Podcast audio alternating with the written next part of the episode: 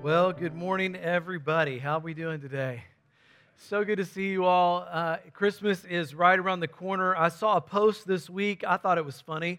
Two stages of Christmas shopping. Stage one, I've got plenty of time. Stage two, oh no. And uh, we're right there, aren't we? I mean, we're right there. We're one week away, and you're about to, Amazon is booked up. You're about to get to the place where Kohl's and Meijer are about your only options. And if you run out of that, you can always go to the Kroger clothing store and, uh, but don't knock it. That's where I got my shoes today. My shoes literally came from Kroger. And, uh, and then listen, if that doesn't work for you, you can always pick up an off brand cologne at Walgreens. Okay? Christmas Eve, they're open. So if you just need something else, I'm here to help all of you who wait to the last minute. But we are there, aren't we? And listen, no matter if you're ready or not, Christmas is coming. But remember, it's not the gifts that should be our primary concern. Our concern should be what the hymn writer Isaac Watts said about Christmas in his carol, Joy to the World. Joy to the world, the Lord has come. Let earth receive her King. Let every heart prepare him room. And the question for all of us today is this Does Christ the King reign in your heart? And that will be the question that I ask all morning. And I want to tell you a story today, and it's, it's a Christmas story, but it won't sound like one. And it begins with the Israelites in the Old Testament. It's a story that many of you will be familiar with. But the story begins with the people of God, and God's people in the Old Testament were in captivity. They were enslaved in Egypt, and they were in chains, and they wanted to be free. But then God raised up a leader named Moses, and he came to deliver those people. Moses led them through the Red Sea on dry ground. He brought them the Ten Commandments from God. He led them as they wandered in the wilderness for 40 years. He took them right to the edge of the promised land. But then, because he lost his temper at the last moment, God said, Moses, you're not going to be able to lead them into the promised land. Maybe that's because he wanted to remind the people that as good as an earthly leader can be, they're imperfect. And Moses died. But before he did, he passed the leadership baton on to a guy named Joshua. And by the way, in January, we're going to look deeper into the story of Joshua, the first seven chapters of the book of Joshua. And we're going to do a series we're calling Fearless. And we're going to see how God used Joshua as a courageous man of God to lead the people of God. And it really is an inspiring story. And through that story, we're all going to learn how can we be courageous in our generation. But then Joshua dies. And God raises up leaders that are called judges. And if you read through the Bible, you're going to find the story of Moses in the book of Exodus, and then you're going to find the story of Joshua in the book of Joshua, and then the story of the judges in the book of Judges. And you're going to read that book, and you're going to see different leaders that came about in the history of Israel and during this time. And what you're going to learn is some are good and some are bad, but they are all imperfect. And at the end of the book of Judges, you find a statement that's very revealing. It describes the entire culture of the Israelites. In Judges chapter 21, verse 25, it says, In those days, Israel had no king, so everyone did what was right in their own eyes. Israel had no king, so everybody did what they thought was right in their own eyes. And these Israelites thought about it, and they started to say, We need a king. We need a king. And God knew what they were asking, but he knew what they were asking wasn't really what they needed, but despite that, He gave them what they asked for anyway. And ultimately, God grants them what they want, and He gives them a king. And He says to the prophet Samuel, You are to anoint a man named Saul. And Saul was impressive. Saul was good looking, he was strong, he was big. In the Hebrew, it is translated Saul was a stud. That's not really true, but he was significant. But what we learn is his heart was corrupt. And once again, Israel needs to learn that every king is imperfect. And that broke Samuel's heart. But God told Samuel, How long will you mourn for Saul? I've got another king that's prepared. And he prepared not a mighty king on the surface, but a shepherd boy named David. And David was an unexpected king, but David loved God and he led the people with God's strength. It's the greatest time in the history of Israel, as David was a man after God's own heart. But even David was imperfect. And after David died, then his son Solomon took over. Solomon the wise. And even though he was wise, he was also stupid. He made a lot of mistakes, and Israel paid for it. And from that time on, Israel goes from corruption to corruption. Because of the unfaithfulness of Israel and their kings, Israel ends up divided, and the people end up in captivity once again. The Assyrians take over the Israelites. They went from the Egyptian captivity to now the Assyrian captivity, and they are once again not free. And during this captivity, the people of God long for something else again, and they pray, God, would you restore Israel? Give us a king like David. And in the middle of that time, a prophet named Micah began to speak words about a coming king. They misinterpreted it, but you're going to be reminded of the words. Micah 5, but you, Bethlehem, Ephrathah, though you are small among the clans of Judah, out of you will come for me one who will be ruler over Israel, whose origins are from old, from ancient times. Therefore, Israel will be abandoned until the time when she who is in labor bears a son.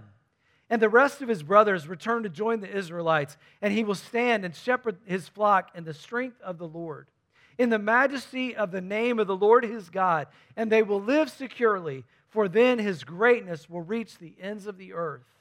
And do you know what the people thought when they heard that? good. We're going to get another king. It'll be like David. Our, our, our, hope will be restored. Israel will be restored. It'll be our glory years once again.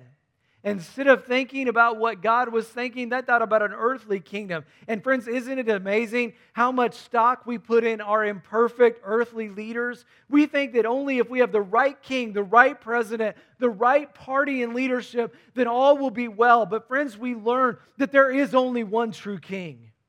And God begins to send the Israelite people prophets who say a king is coming. And even though they misinterpreted it, he kept saying something greater is coming. The same time as Micah is another prophet named Isaiah. And he prophesied in Isaiah 9 For unto us a child is born, unto us a son is given, and the government will be on his shoulders. And he will be called Wonderful Counselor, Mighty God, Everlasting Father, Prince of Peace. Of the greatness of his government and of peace, there will be no end. He will reign on David's throne and over his kingdom, establishing and upholding it with justice and righteousness from that time on and forever. And the people thought, we need another earthly king. Their vision was not big enough, their idea was not grand enough. And they began to pray, God, give us a king.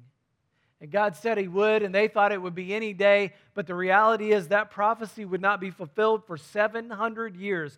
700 years after Micah said that in Bethlehem a baby would be born. 700 years after Isaiah said a baby was going to be coming that was named Wonderful Counselor, Mighty God, Everlasting Father.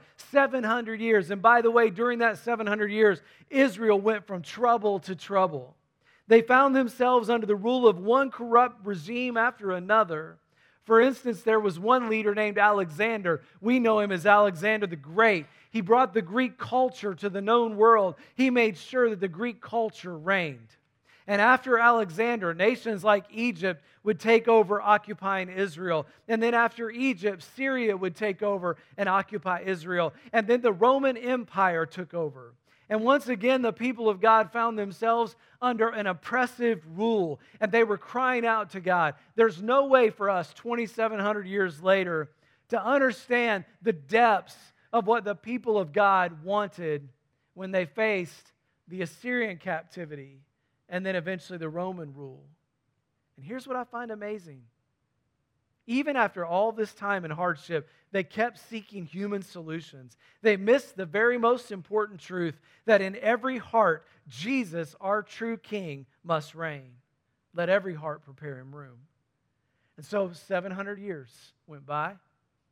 And after that time, Matthew chapter 1 tells us the fulfillment of those prophecies. This is how the birth of Jesus, the Messiah, came about. His mother Mary was pledged to be married to Joseph, but before they came together, she was found to be pregnant through the Holy Spirit. Before Joseph, her husband, was faith because Joseph, her husband, was faithful to the law and yet did not want to expose her to public disgrace, he had in mind to divorce her quietly. But he had considered this, an angel of the Lord appeared to him in a dream and said, Joseph, son of David, do not be afraid to take Mary home as your wife, because what is conceived in her is from the Holy Spirit. She will give birth to a son, and you're to call him the name Jesus, because he will save his people from their sins. You see, the promised king was not coming to lift the burden of Romans' oppression. The promised king was coming to lift the burden of sin's oppression on the people of God. He was not coming as an earthly king, he was coming as an eternal king. He was coming to establish an eternal kingdom. As Jesus said in John chapter 18, My kingdom is not of this world. Micah prophesied his origins are from old, from everlasting. This king is eternal. And you see, friends, our God, our King, had a plan from the very beginning. You may not realize it, but everything that you see, God created the plants, the animals, the heavens, the seas. God created it all, but his, good, his greatest creation was you. Genesis says he created them male and female. He said, it says that we're made in his image. That's why, at our best, we can love so deeply because God is love. We're made in his image. That's why, at our best, we're loyal to our friends and family because God is faithful. We're made in His image. That's why, at our best, we can have so much joy even in hard times because God is joy. And we are made in His image. And all God said is, all God asked is, Will you just make room for me in your heart? Will you trust me? Will you let me reign? Will you let me lead your life? Will you follow me? And I'll give you fulfillment and purpose.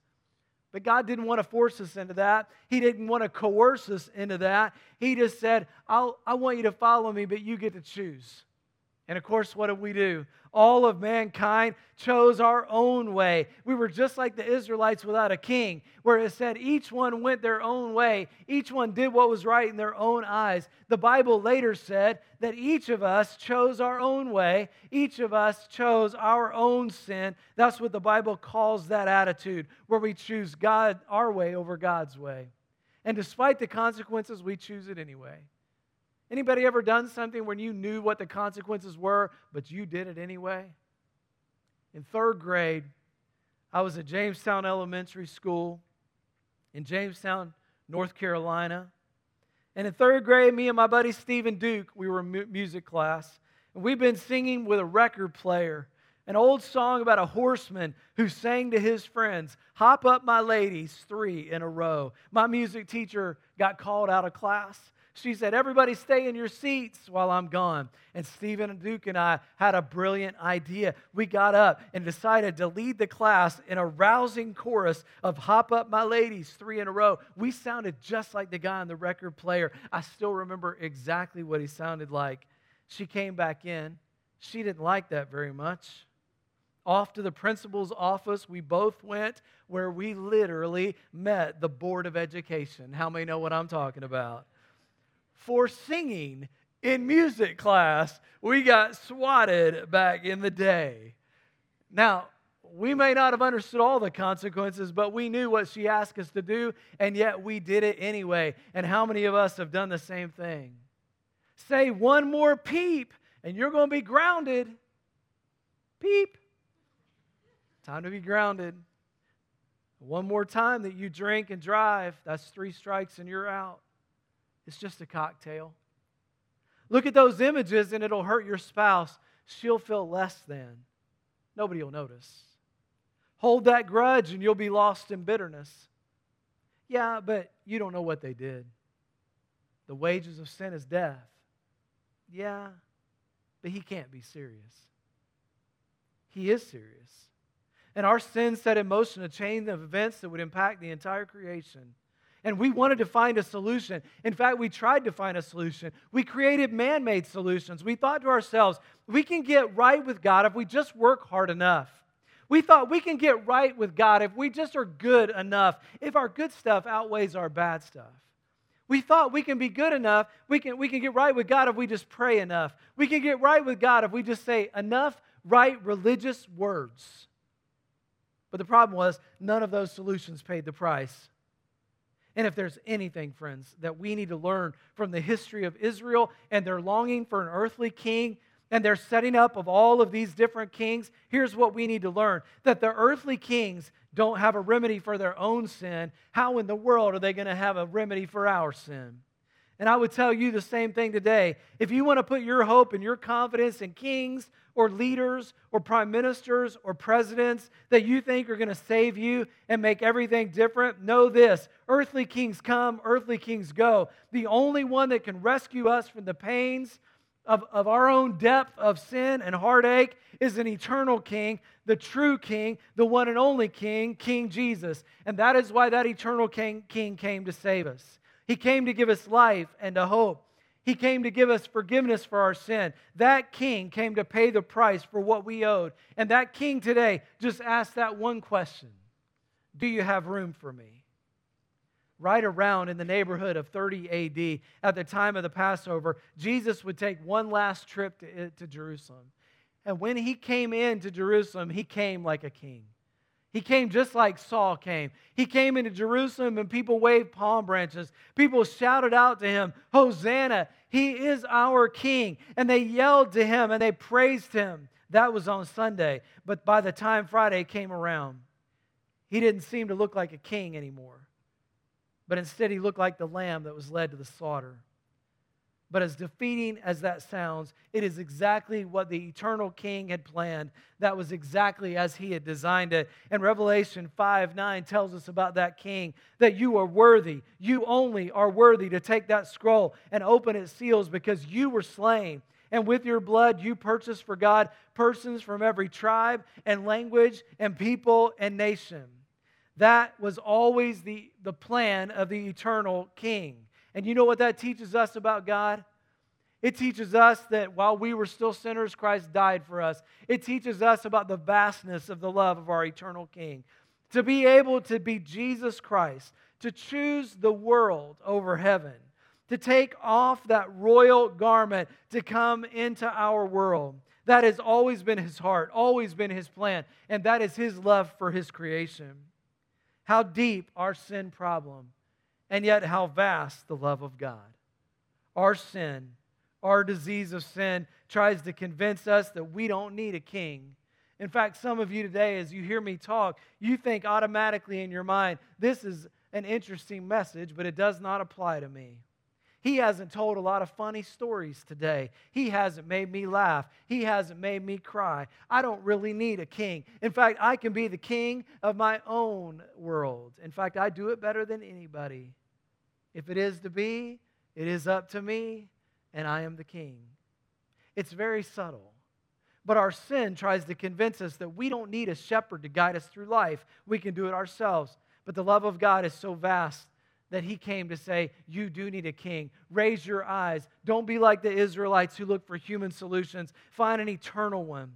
Think about the lengths that that king went to to bring you into his kingdom. Born in a feeding trough, took upon him the shame of being labeled the illegitimate bastard son of Mary, rejected and despised by his own people, that led him all the way to a cross where he exchanged what he used to wear, a royal crown of, of jewels for a crown of thorns because he took upon himself your curse and my curse, even though he was sinless. He endured the unthinkable, unimaginable agony of the physical crucifixion on a cross that actually paled in comparison to the spiritual anguish that he must have felt when he took our sin upon himself. But what a king!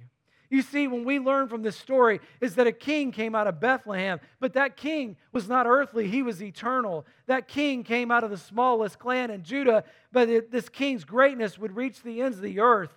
That king would be from David's lineage, but that king was actually David's Lord. That king would shepherd his people beautifully by being a lamb that was sacrificed for him. Jesus the king, Jesus the shepherd, Jesus the Savior, Jesus the lamb. Behold the Lamb of God who takes away the sin of the world. The only question is will you let him in?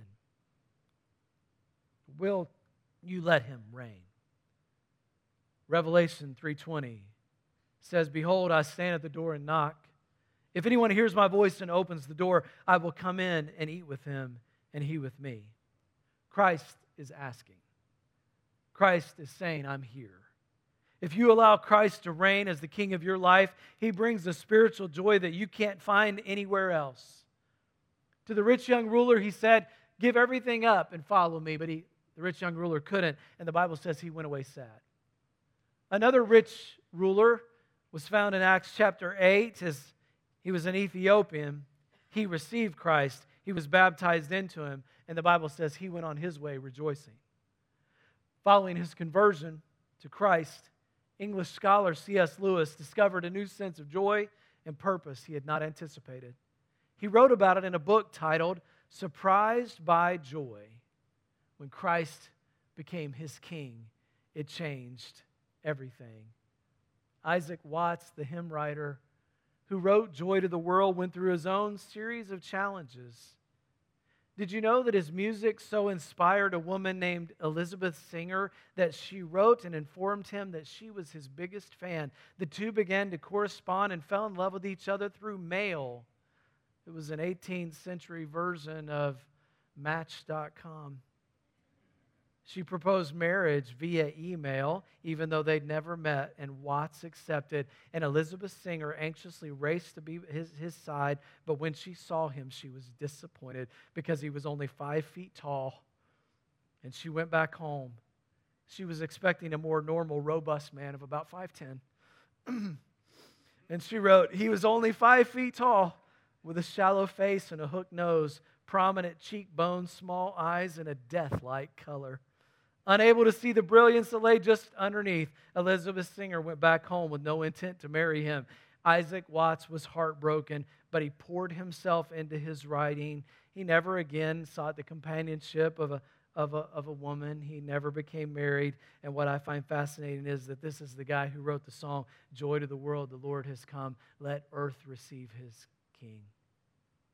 That somehow, in the middle of disappointment, he found all the satisfaction that he needed in Christ and Christ alone.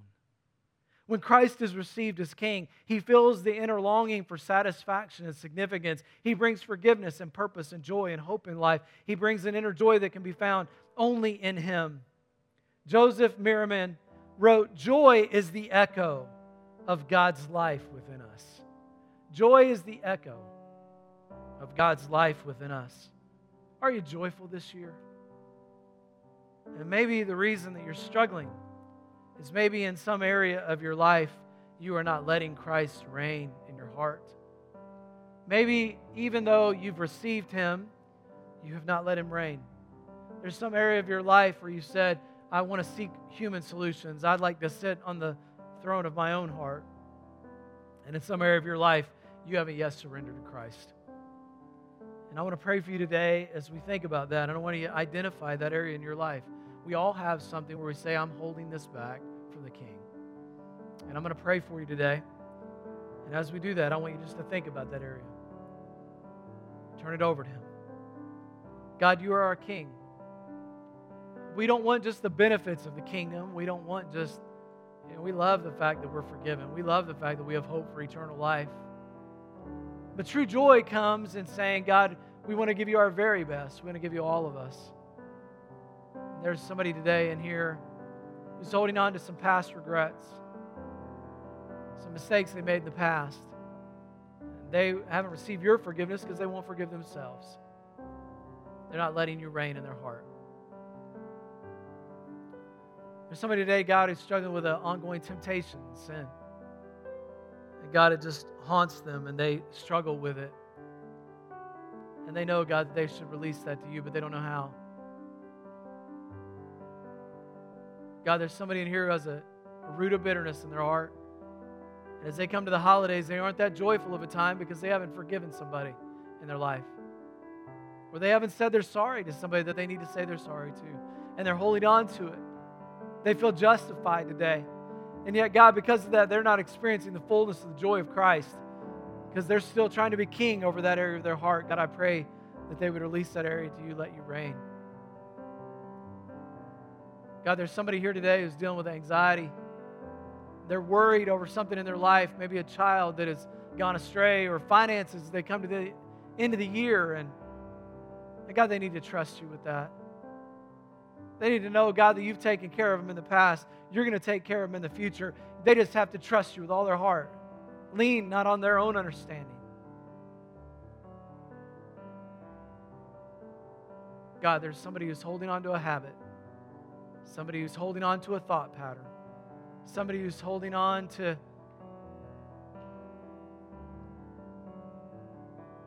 to their own agenda, their own schedule, their own busyness. God, whatever it is today, as we come to this season and this week, I pray that God, we would be able to remove those barriers and just allow Christ to reign. Help us to not have anything else, God, in, the, in your way, anything else on the throne. Help us, God, to just fully receive Christ as King.